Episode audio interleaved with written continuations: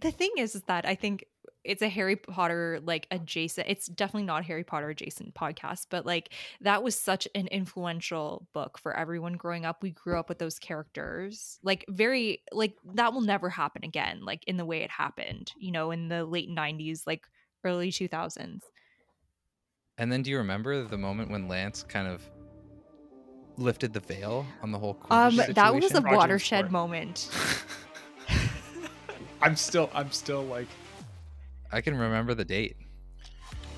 I think Harry Potter was overrated.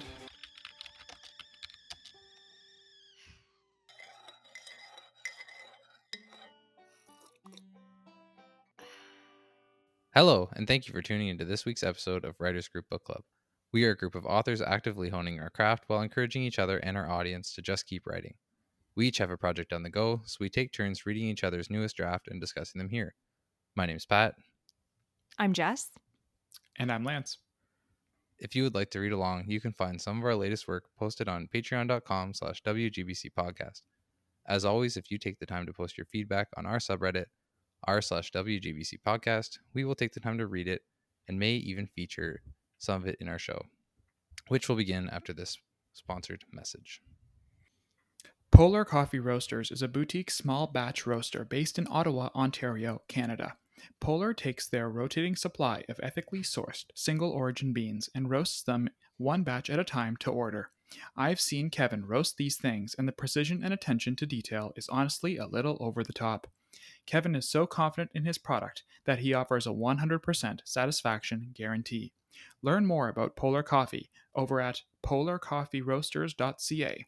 That's P O L A R coffeeroasters.ca for a pr- fresh, customized, roasted to order bag of coffee. All right. Uh, so this week we're talking about my story, Milkweed Monarchy. Um, I used a technique in it that I, I thought was interesting and I, I wanted to talk about. Uh, and it's writing your uh, reader into the story or giving them a role in your story. Um, so some like classic methods of doing that is kind of making your story a story within a story, which is the one I chose to do. Uh, and examples of that would be um, sort of Princess Diaries or uh, I don't know if you guys have watched Benjamin Button. Oh, I'm going to use movie references because they're just a bit more more more audience for them. More likely that that that you've watched it. Um, Princess Bride. We're hearing the story from the perspective of a kid who's um, having the story read to him from his grandfather.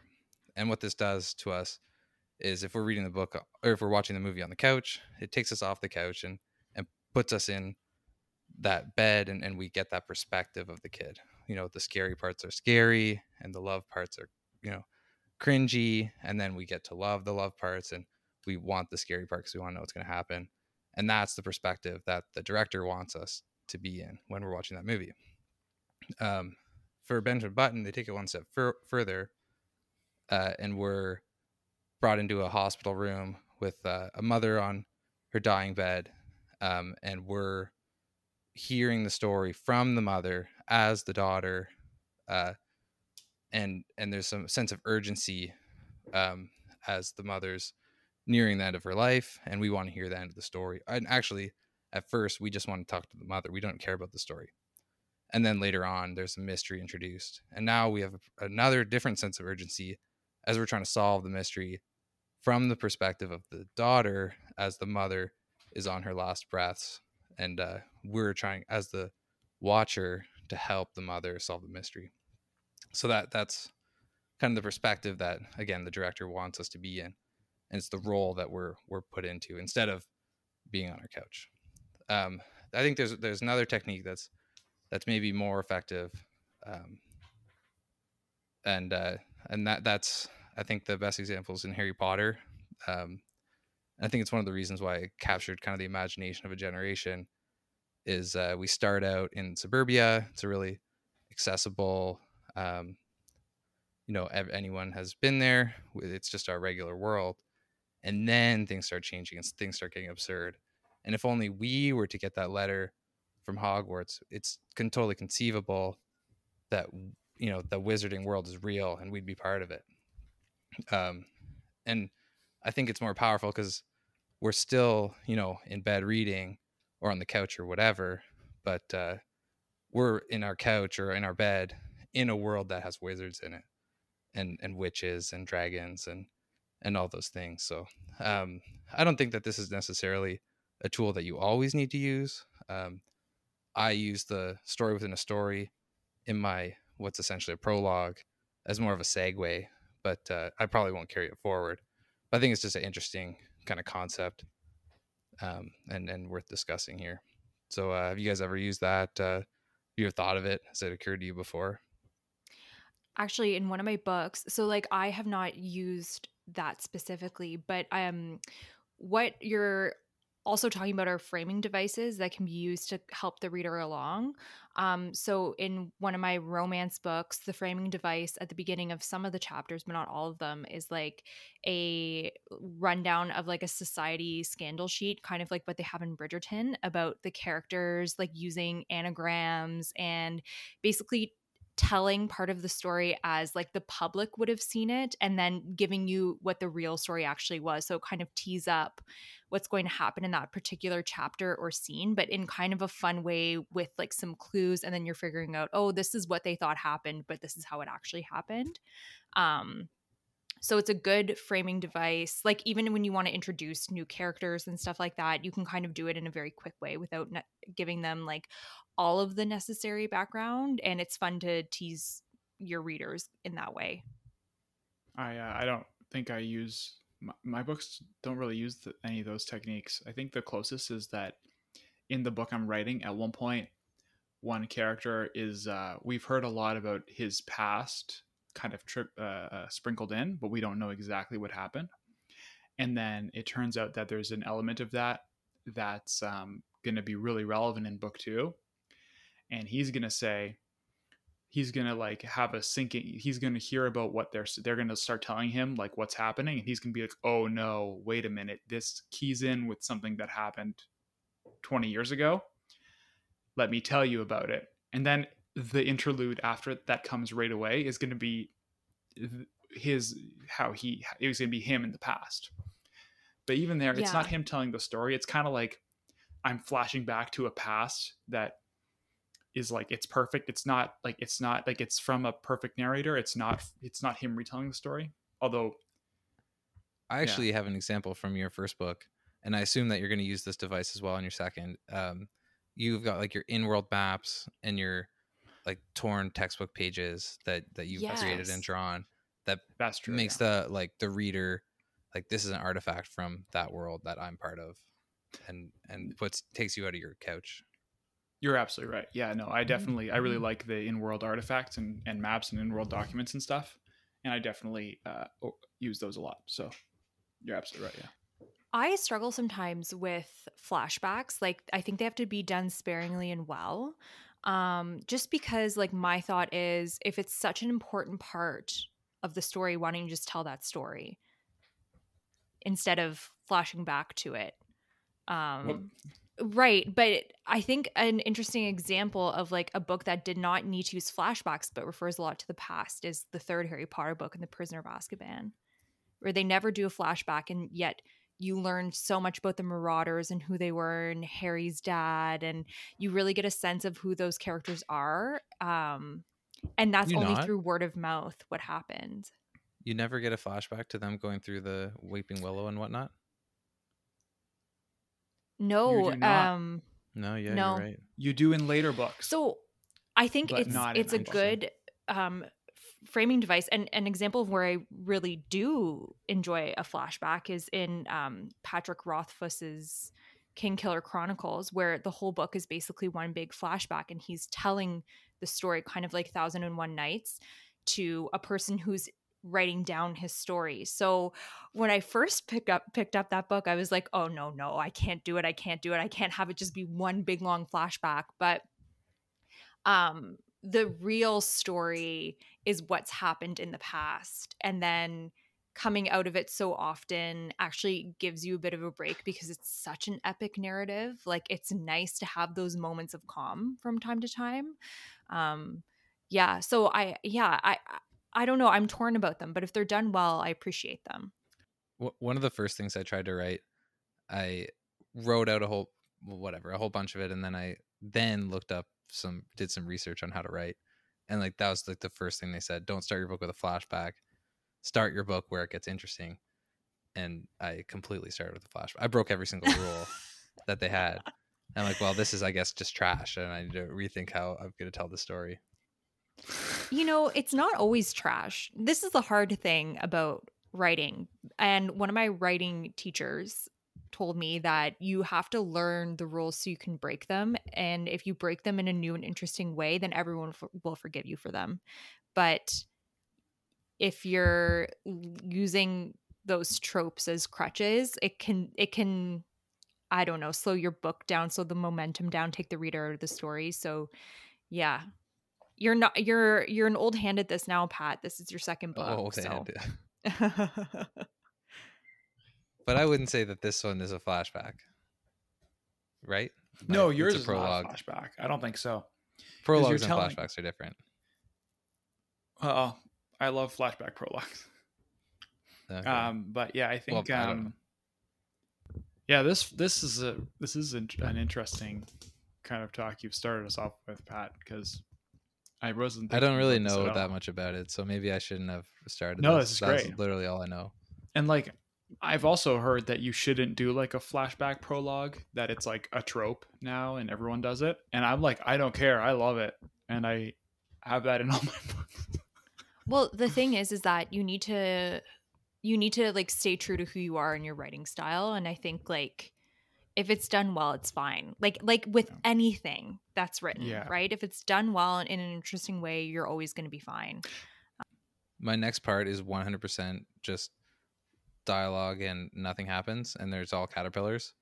Um, and we're leaving behind everything that we just learned in this chapter. So I think I needed this to make to so that you know why butterflies are interesting. I love what what you have. Well, we'll get to the comments later, but I think you should keep. I love the way it is. I think it's awesome, and I talk about the butterfly thing, so I'm really excited. I got to point out before we start the recording again, Jess, when you were I never like, stopped it, just by the way. Oh, okay, well, when we get back, I'll, I'll cut When- out that you said that. and we'll keep it, keep this in. It'll be so interesting for people. You know. well, A in, little in that background. case, a little background, yeah.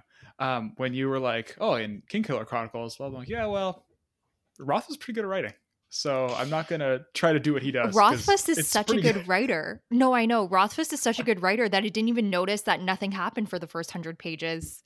You know, I was like, oh, wow, there's actually no action and anything happening. And I'm still reading. Like, this is crazy. Whereas, like, in Game of Thrones, like, who doesn't remember the first time you read, like, the first part of Game of Thrones? prologue, White The Walkers, and then no magic for 600 pages. Yes. Or eh, like they're walking in that cold wood anyway. It's fantastic and that happens like in real time. Anyway, is see like this is just proving our point that like if you do something well, no one's going to care. This maybe is a topic for a totally different episode, but there's also a rule where you have to like you can't just introduce magic halfway in, right? So he needs to show that there's magic. Other like you're the amount of pages in is inversely proportional to our amount of disbelief. It's like if something crazy happens in the first page, you're like, sure, yeah, of course. But then Crazy if world, it happens yeah. to the last page, you're like, what the hell? Where'd that come from? So you Absolutely. need that at the start for sure. That's why I needed the prologue for my book. I'd be like, look, there's going to be Yeah. huge explosions. Okay. You just got to give me a minute. But anyway. Okay. Uh, Lance, did you want to go first? This week we'll be talking about my book called Milkweed Monarchy. The first part is essentially a prologue where we meet someone named Ada Harris, who has apprehended the king uh, in the jungle near the wintering forest, which, if you know anything about monarch butterflies, is where they overwinter in Mexico. Um, there's a few different kind of uh, kingdoms or or countries that are identified uh, we have the Alcantonians, who, for all intents and purposes, are the Americans. We have the Winchwicks, which are the Brits. Uh, the Alcantonians are a rebel force rebelling against the Winchwicks and uh, and taking their king, um, who then later goes on trial and is uh, executed. The other countries we hear about are the Calotransians, who are Spaniards, and the church, which uh, is the Vatican. Uh, the Vatican is allied with the Spaniards or Calotransians to make their queen named the Most Holy Queen of Calotransia. The Alcantonians have won the migration. They get there first to find that the wintering forest, which is the uh, basically the physical uh, Vatican where the church should be, they've gone to meet with the Calotransians when the King of Winchwick stopped paying taxes back to feed them when the milkweed season ended there in Mexico. Ada uh, sees this alliance and this conflict and decides to try to pit those two sides against each other. Her prize for winning the migration is to slice up the world however she chooses, and she basically uh, takes the church out of the wintering forests, sends them on exile to Calotransia, where the Calotransians have to look after them, and then gives the wintering forest to the new king after she's executed the old king of Winchwick, and takes the rest of the Winchwick kingdom for herself and the Alcantonians. Uh, she creates a provisional government of which she becomes the head to sort of justify her uh, authority to, to do any of this. Um, while this story is going on, we're being actually told it from a different perspective. So we see it from a few generations later in uh, a pasture of milkweed, where Princess Mariposa is getting this from her tia Anna Maria. Uh, Princess Mariposa has two sisters who are caterpillars, same as her, and that they are very good at eating, where she is not eating as much and trying to listen to the story.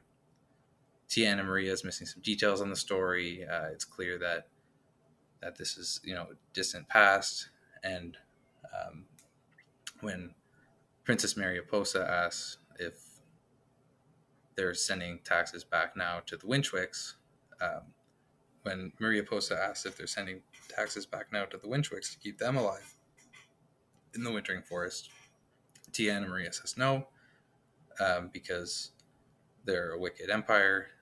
And then when Mariposa asks, well, what will happen when we go back to the wintering forest? Will my father be hung? And Anna Maria says, it's been so long since the winter that uh, it's nothing to worry about. Uh, that's pretty much where we leave the story after part one. So uh, I read your I read what you sent us today, and I thought it was awesome. So I have a ton of notes, and we're gonna go. I'm just gonna go through them. And if you guys, if you have either of you have any comments at any point, just uh, jump in and let me know. I'm just moving my computer stuff around so I can read my notes. Um, okay, so chapter one. I thought this was awesome setup and action right away on one page. Um, there's only one named character and I love that. There's no overload. We refer to a king, we refer to a bunch of people and stuff, but we only use one name. So I'm like, I know who to zero in on, right? I know what's imp- what because you can only learn so many names on the first page, right? Um, we have also naming character. people is hard. It is hard. It's true. Yeah, easier to not uh, name them. Yeah. Uh, we know there is a greedy, hungry king. There's and the king has soldiers who enforce his will and his gluttony, and we know there's competent rebels. Right away, we know that right off the bat. So a really good setup, and it's setting us up. It's setting the tone for what the story is going to be. And we've talked a bit about what the story is going to be um, informally. So I and I think this really sets up exactly what you're going for in the story. Chapter two. Have you seen, weird question, have you seen the Ceausescu trial? No. It's from like 30, 40 years ago or something. Okay, Ceausescu was a dictator of Romania. You like literally like verbatim did the Ceausescu trial. He where I, he was like, "Whose authority do you dare like like try me on?" And then well, they executed um, him. It's the English Revolution too that uh, the uh yeah glorious whatever. revolution or the um, yeah, yeah. civil war yeah well the Ceausescu trial is on youtube and it's not mm, that long okay. because it's a well anyways I, I, it's really similar to to what I'll you, take a uh, look. to what you wrote. Yeah. Um, the king's power is tenuous. Um, and I so it was really cool. You kind of showed what the stakes are, like a little bit. Like the king's power, even someone as powerful as a king will die if he's at the back of the queue. And that was really, and that was like right away. I was like, oh, okay. I don't really know what the queue is because I don't know a ton about butterflies, but that was, but uh, it raised this. It showed me the stakes.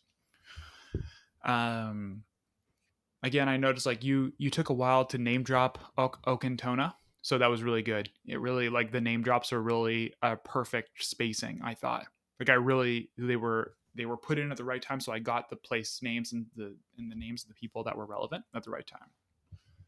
It's really action packed. I like that.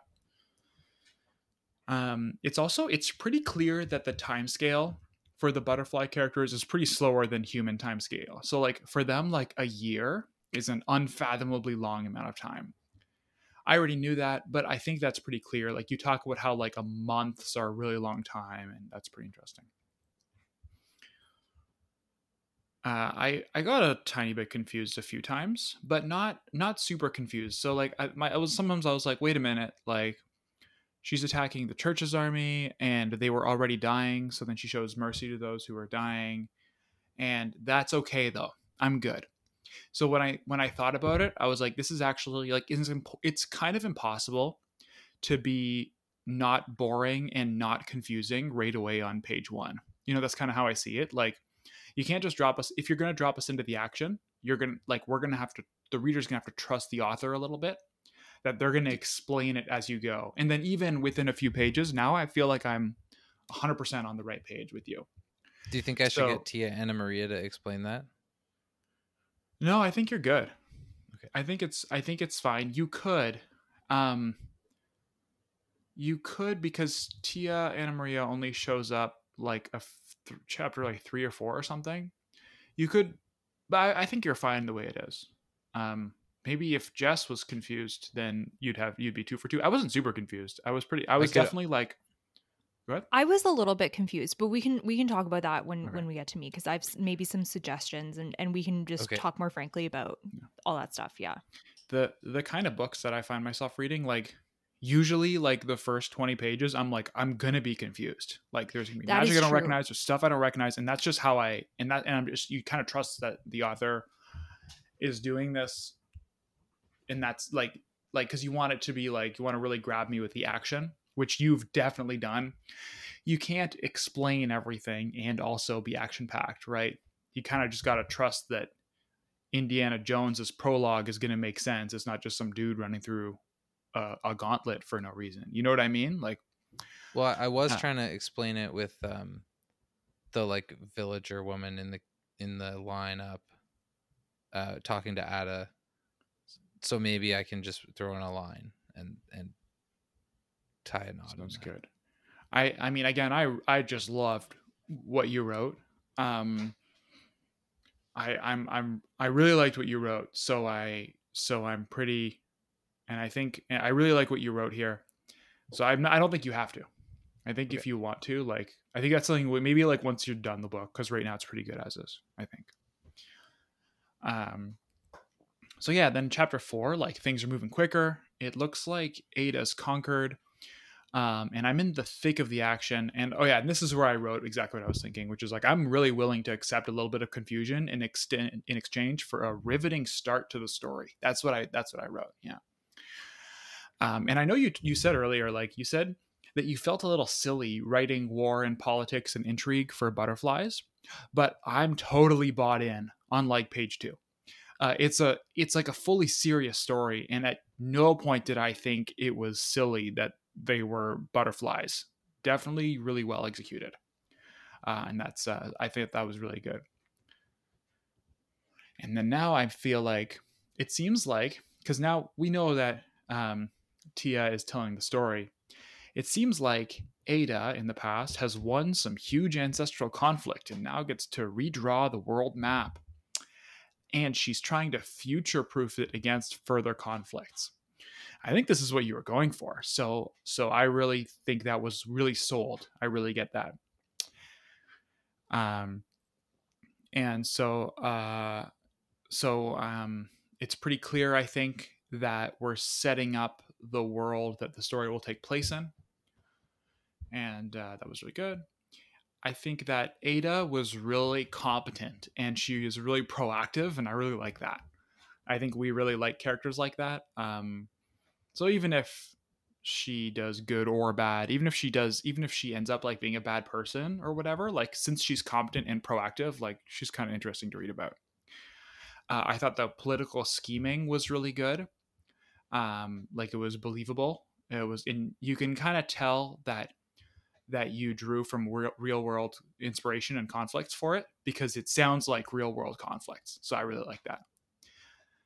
Um, and then yeah, and then you set up the the picture for the present, which is that dad doesn't send taxes, and the daughters are going to get, and one of the daughters will get set up to rule, and that they'll probably have to compete with each other to become to to be to become queen. So I'm already I feel like just in this first part, I'm already getting set up for the plot of the the book, and we also definitely can tell that there's a climate situation going on. People don't believe that winter or will uh, that the seasons will change because they're butterflies and they live like a month. And so I really uh, I really am excited. And I think it's very accurately set up based on what we've talked about. Um, so I think very very well executed. And awesome. Well, thank you. Do you, do you know what the did I explain how the queen's picked? I can't remember. I know that she's got to eat a lot as a caterpillar. Okay. That's probably so, all you need right now. Okay. It's the answer is that um, she'll be the first one to make her chrysalis because she gets big, and then the firstborn, again, like the birth of the butterfly is the important birth. Gotcha.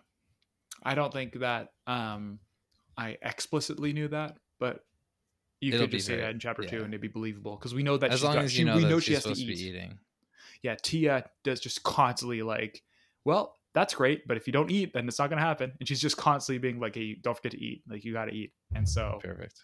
Yeah. Um, so Pat, wh- what audience is this intended for? Uh, so I still think I've changed from my pitch. Um, it's not going to be four books okay. anymore. It's just going to be one.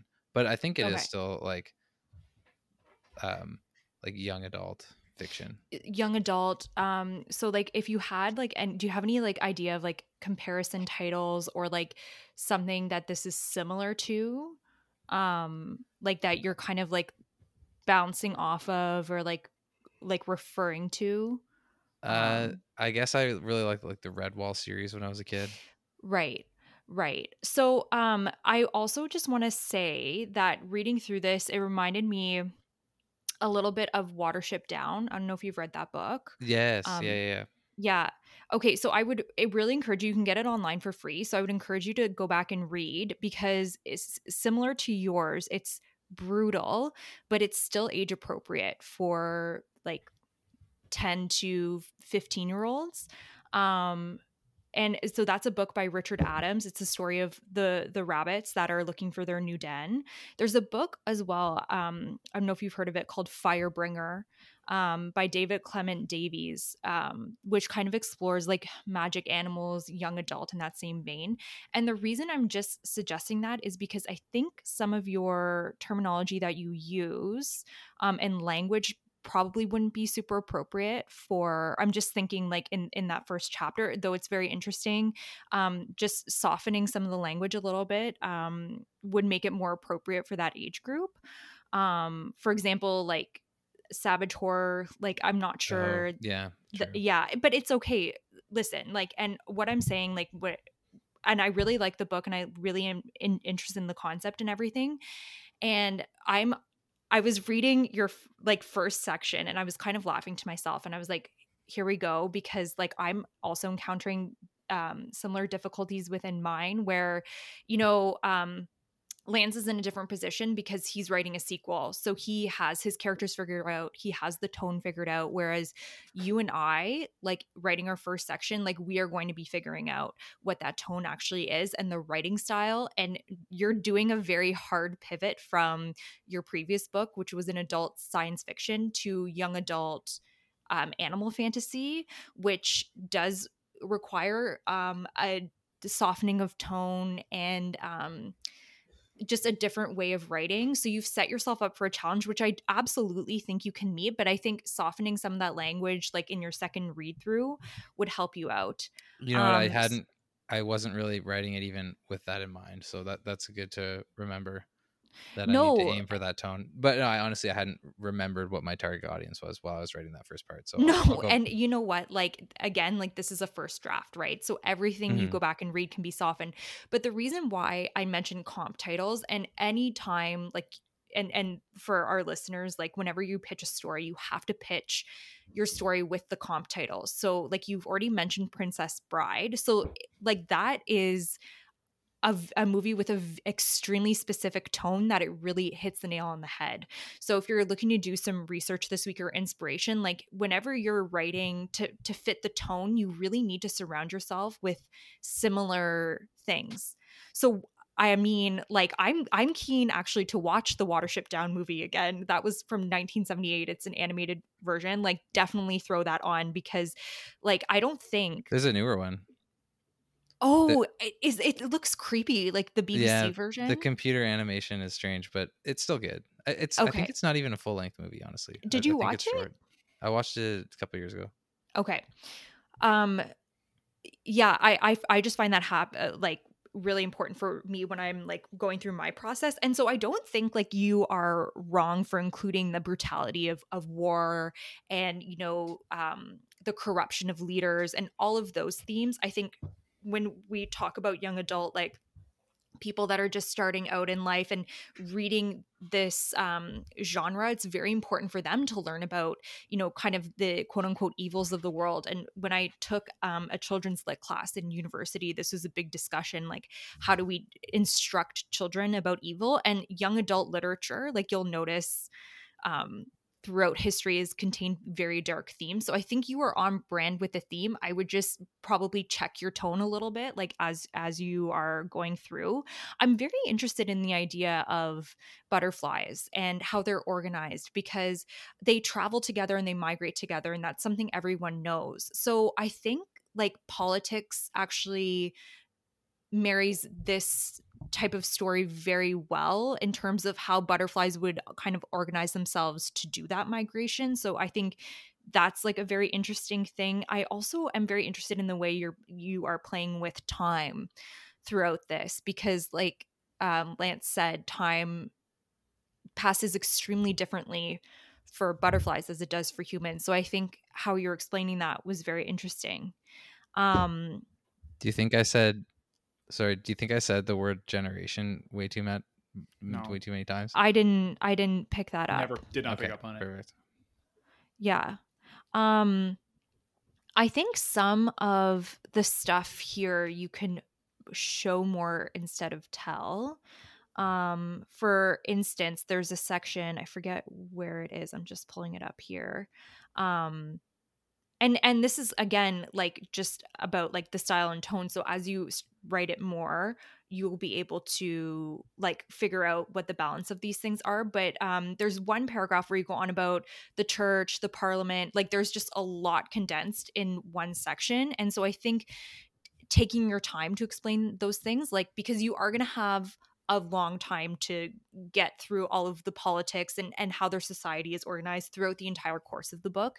Um and like you know balancing these two things like i understand is going to be challenging um and you don't want to like you're trying to not overload the reader while giving them enough information to move forward um but just if you read back and just say okay what is essential for the reader to know right now in this moment? it will help you kind of thin out those sections as well um another another thing i want you to maybe do more of is actually spend more time in the world um, so one of the sections um, I really liked was when you're describing how um, Ada is feeling like the temperature changes as she gets up, and you know how that is kind of cluing her into how time is passing.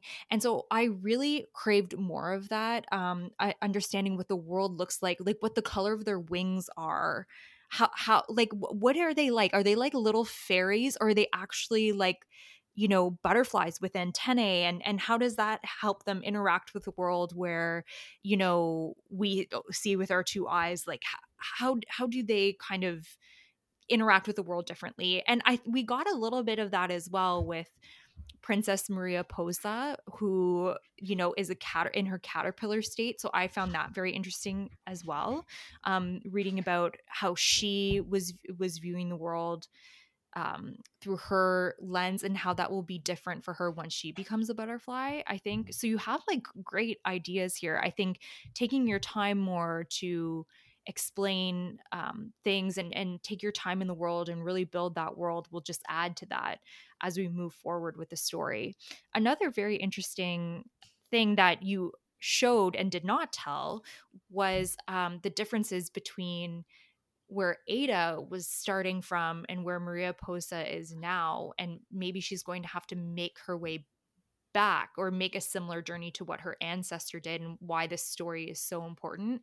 Um, and it's clear to me that Mariposa is Spanish because they're speaking Spanish to each other. It's a different language.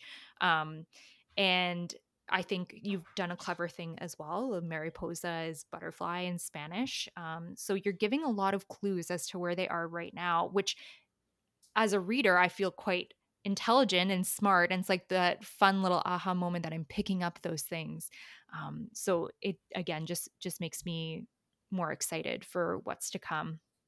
Um, but yeah, here, let me just see. I have my nice little Tatooine mm notebook. The one good thing about Disney adults was that we got cute things. Um, I'm, I'm glad you picked out the language thing. Uh, I've even structured the conflicts that are kind of the political conflicts around what countries that or what language they're speaking. So okay, I've, I've, tried to name their places to sound like where they're supposed to be. So like the Winchwicks is Britain, the Ocantonians yes. that's supposed to sound kind of like Native Americans, so they're the Americans and okay. then uh, the Spanish, and then the the Vatican. Yes, I was definitely picking up what you were throwing down, and I mean, um, like in that book, like I suggested, Firebringer. I think that would be helpful for you just to skim or read sections of because um, the deer in that book also have an extremely complex society where they have religion and leaders and i mean I'm I'm also wondering how humans are going to factor into this if we do it all and what this great big threat is and um yeah, I I moving forward what the conflict is going to be if it's going to be Mariposa actually becoming the queen or if she becomes queen and then what her job is after that. So yes, I'm definitely I'm interested in in what you're throwing down here. Um Pat, thank you for sharing. Oh, thanks for reading. And yeah, that's really good feedback. I, I definitely do need to work on the tone. Um, I kind of have my, so you, you mentioned like what um, kind of message you want to send to like young adults. I, in my last book, my message was like, the world is run by incompetent bureaucrats. And then in this book, my message is that uh, even if like the monarchy is like ancient history and it's just like a relic of the past, like it can be activated on like the flick of a switch and and brought back to life. So that that's what I want to bring up in this book. Yeah, I think also like what's interesting um and what I think a lot of young adult literature reflects on is that the evils of our society really do lie within the adults and it's up to the children and young adults of our world to kind of save us from ourselves basically and um how did they do that you know whether it's like Harry Potter taking down fascist wizards or, you know, Watership Down, finding a new safe place to live. Um, like the hope lies within the young people.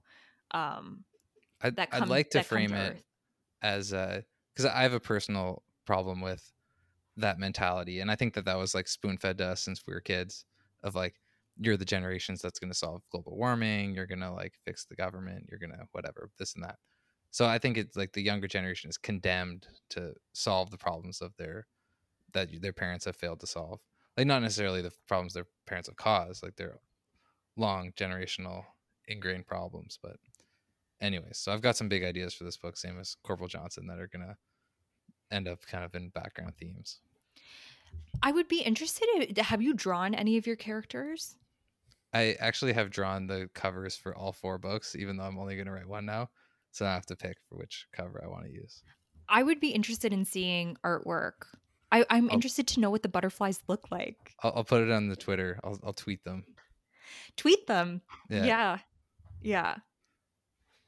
So. I have a I have a comment about what Jess said. Um, Jess when when Jess pointed out that like there's it's a little heavy at one point for a, an introduction on the politics and stuff. I didn't really feel that way, but I'm not a young young adult reader, you know. So I think that I think that you should leave it right now, and when you're done the book, come back and do it. Just said. Like take out what you don't need. I don't think you should do anything now though. Just leave it because yeah, once you've written, you know, part two, three, four, etc then you'll be like, oh, okay, like this I can remove, this I can remove, this I need to actually add, this I can remove. And then that way the reader will get what they need, but we don't 100% know what they need yet. Since you know what, Lance, that's so true. And Lance's big refrain, especially last year when we were all working on our books, was just move forward, do not go back, do not rewrite. What's on the page is there until you finish. And like, like I said before, like Pat is figuring out what the tone of his book is going to be. I am really figuring out what the tone of mine is going to be. And you're probably going to have very, very similar comments for mine because I'm trying to figure out how to do a hard pivot as well. I've set myself a challenge. Pat has set himself a challenge. And you know what, Lance? Honestly, you have set yourself a challenge because you have to top the one that you just wrote. So, like, we're all like challenged in different ways this season, which is fantastic. And it's probably going to make for some like very interesting episodes. Um, but yeah, like this writing stuff is not easy. I was actually having a moment today where I was like, why? You know, why do I do this? I could give up any day. Have you started? Right? it's like it's like an addiction. You know. Have you started your uh your part? Yeah, I, am like five thousand words in, which what? isn't super a lot, Holy but shit. I'm not. That's what me and Pat have both done for each of our first weeks. So that is a lot. No, you had way more, Lance. No, you I, are you more. sure? I don't. Yes. Think, did I actually? Yeah. Yeah, you oh. did. No, no, it's it's totally fine. I'm just like hit the point maybe a little bit earlier than I have in previous times I've written where I'm like, why am I a writer? Why did God decide to make me a writer? But even if I quit today in two months, I know I would pick up a pen and write again. So I might as well just write, you know, and see what happens because otherwise, anyway, that was That's my little internal rant. I feel like I had this bottled up and I was like holding off writing for no reason and I spewed it out in three days and I felt pretty good about it. I want to see pictures of these butterflies because I'm I'll send interested. them. I, I'll, yeah, I'll have to dig them out. Yeah. And Pat, honestly, you know what would be a fun little Patreon thing is if we did like a watch party of like any any movie we mentioned like we did a watership down watch party. I don't know if lance has seen watership down. I have not. It's depressing as hell. Oh that is great. like i watched that that animated movie. It's like the bunnies are like covered in blood. Like it's horrifying. How do you do a, a watch party? I don't think the new one has bunnies covered in blood. They have the like they're on the farm and there's like yes. imminent threat of that but i don't yeah. think that happens. No someone gets shot like it's Whoa. terrible. Anyway. Yeah, I think I think uh like teenagers can ha- or whatever tweens ha- can have a like handle a lot more than like you give them credit for. Probably I shouldn't swear in this story. Yeah, I feel like calling out. someone like a dirty whore was a bit much. yeah, I don't know. It's just. A... But you can definitely kick them while they're down but sure. yeah you want to just like you know not that you want your book to be banned like that's not what you're aiming for but you're aiming for like it, and it's so hard to do this is why like people don't write children's books and why children's authors don't write adult books you know it's like a very kind of specific tonal thing um But I thought about I, I wanted to do something where like so they don't the in real life the butterfly the last generation of the migration like the one that the Ada's generation or whatever um, they live for a much longer like they live all the way through the entire downward thing that takes like four generations to get there and then they don't mate until the next spring so I wanted to be like oh she's not a whore she none of these women have ever bred or something like that but I I, I could well, again, that's yeah. actually like very spiritual. They're like virgin butterflies. Yeah. There's a spiritual aspect to that. There's something biblical about living for like an obscene amount of time, you know. That is also true. I, and I want to like, and that's another kind of, I want to have them all a little bit religious, even though they've split off from the church, you know, years ago. Um, so they all kind of have the like prayers and random things sprinkled in that shouldn't really be there, but that's, that's- reality. You told me that you, yeah, you have some Protestant Reformation stuff in there. Yeah, the So the then- king is Protestant. Yeah, so you can keep, so you're good there. I think. I was happy with Winchwick. The Calotransians, I don't know about that. I might change that. Oh, I thought it was good. I thought it was great. I've literally just zoomed in on Google Maps and combined a few. Does does anyone Spain. else um like whenever it's a new fantasy book and they introduce like a new character like did you Lance like did you say Kvothe's name correctly like the first time you read Okay. it? Like that is like tell I- me about that please. So I right away though, early in the book, I'm like, Kvothe. And then it's or er, really early on, it's like it says it spells it properly. It's like Kvothe, comma, pronounced Quoth, Q U O T H E. And I was like, oh, that was easy. oh so it's not Quothe, it's Quoth? It's at least it says quoth quoth pronounced quoth, then Q U O T H E. But I don't know. Quoth. Could be wrong. I think it's quoth. No, I think Like you're correct. with a T H. Yeah. So, um, my husband's father, I gave the book to him to read, and he really enjoyed it. But like we were talking about it, he's like, "Yeah, so Quathe."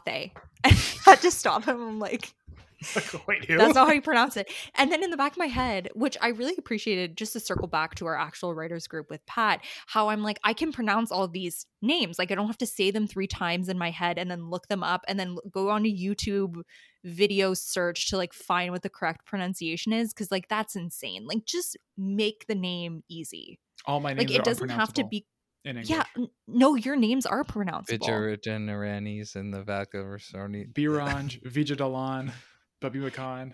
but maybe it is because you were on like a call once every few weeks like about the characters like i just hear it from the horse's mouth Yeah. so i I'll don't have trouble Th- this is going to quickly become a Harry Potter podcast, but for Hermione, people always like Hermione. compare, Oh, yeah, Hermione one or whatever. I I don't think I ever said it out loud in my head. I'm like that character whose name begins with H. I don't think I tried it really because everyone's It- like, "What did you say?" I'm like, I don't think I did. I, that's a like a uh, that is a terrible thing. Like just just make the name easy to say you know? But i do guess like the- hermione. Like that is a nice name like to say out a nice- loud but to yeah. read it's a nightmare. Hermione. hermione. I actually was having that conversation with someone not long ago and they said the same thing. They did not know what the how to pronounce the name. Oh, way, way too late. Like, did I say her name out loud in front of my mom? And she was like, what? and then she told me how to pronounce it. And it was like, I must have been like on book two or something already, or I don't know.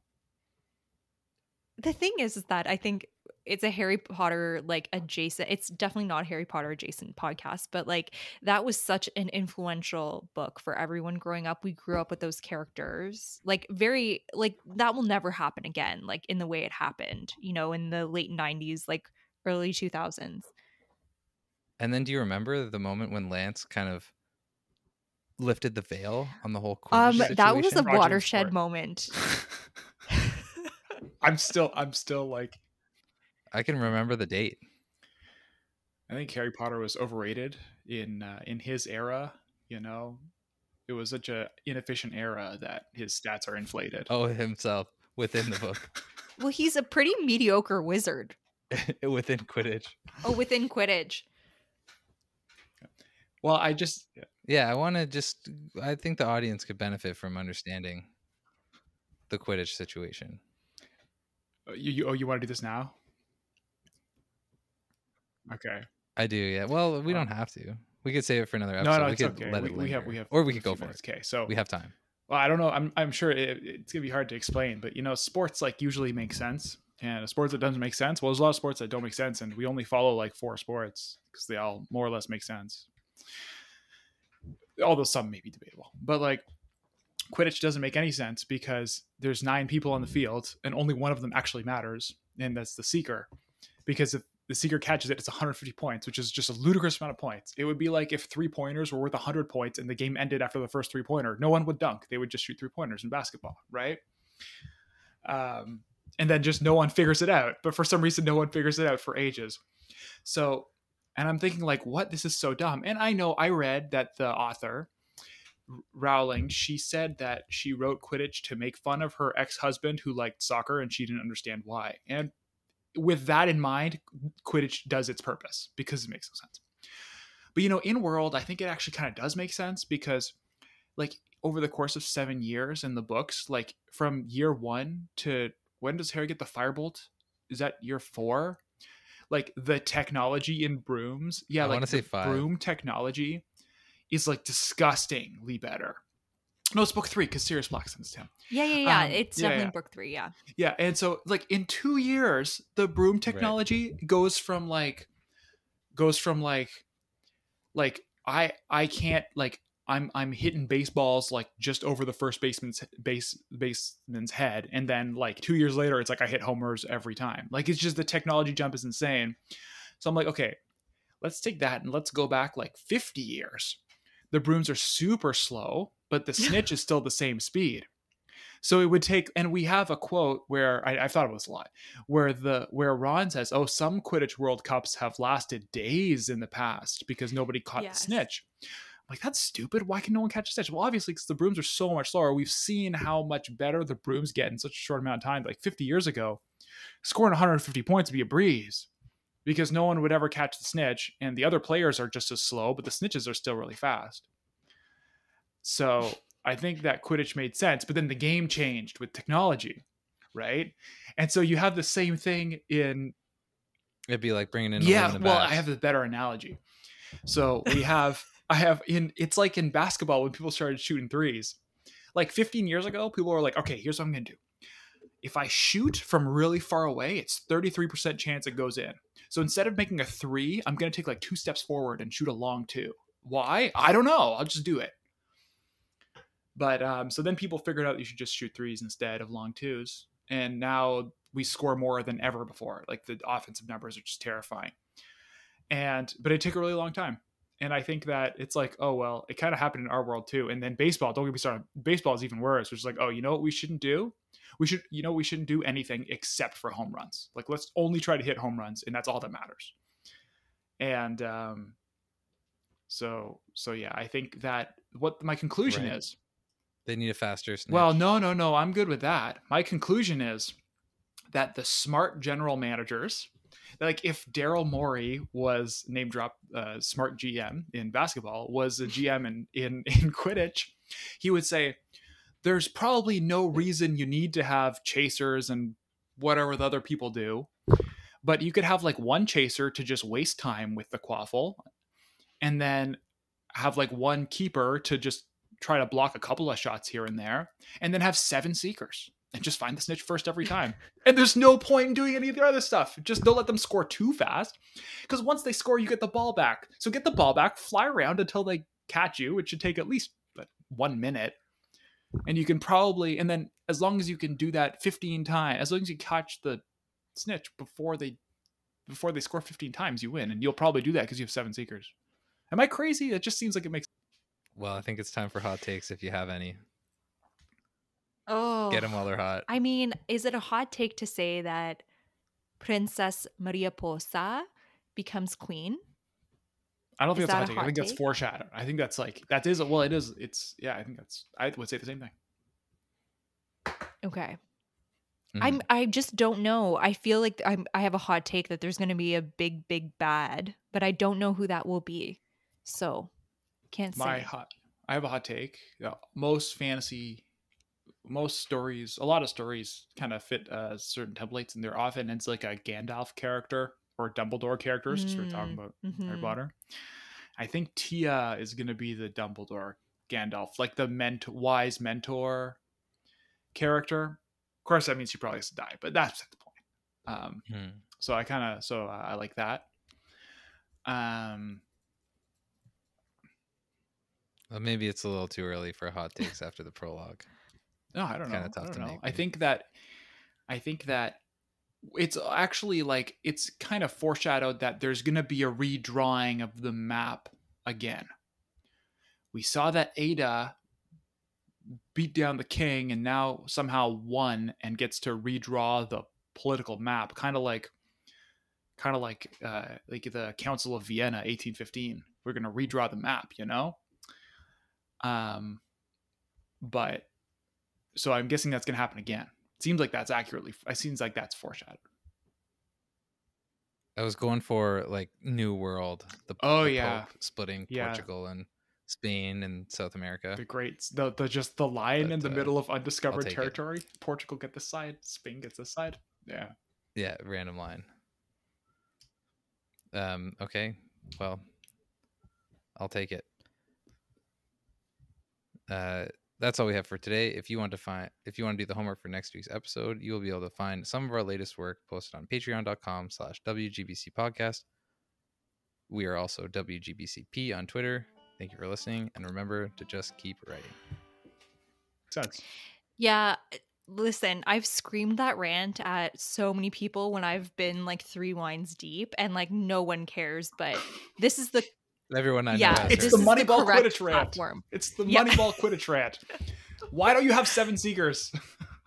We've had we've had like a good but I think the Batman rant was pretty good, but this rant like it's going to be hard to top for the next episode for sure.